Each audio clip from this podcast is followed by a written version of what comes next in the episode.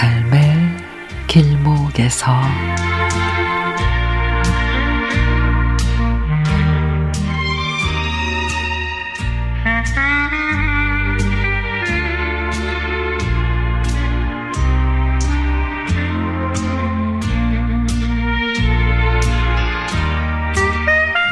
할머니가 떠나가실 적엔 너무 슬프고 안쓰럽고 그랬지만 그 뒤로는 엄마의 슬픔이 더 걱정이었습니다.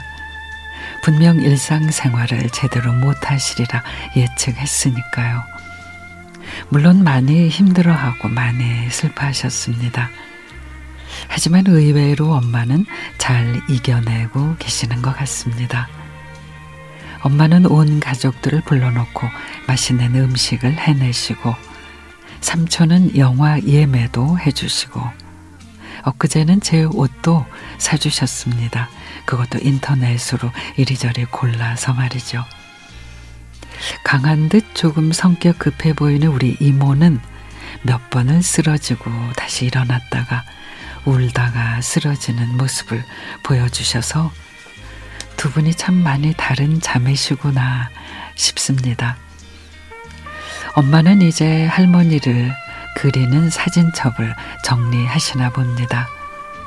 제게 편집하는 걸 알려달라시는데 저는 보는 것만으로도 눈물이 나는데 엄마는 의외로 씩씩하신 듯합니다. 엊그제도 또 할머니 좋아하시던 브루베리하고 요구르트를 제게 주셨습니다.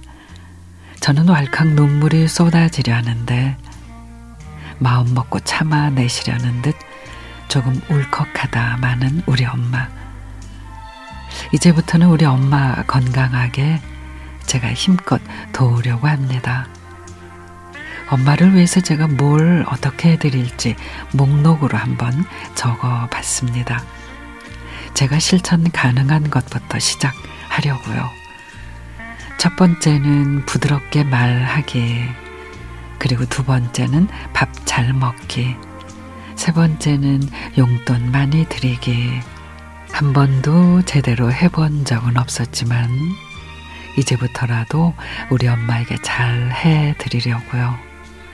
우리 엄마 힘내세요.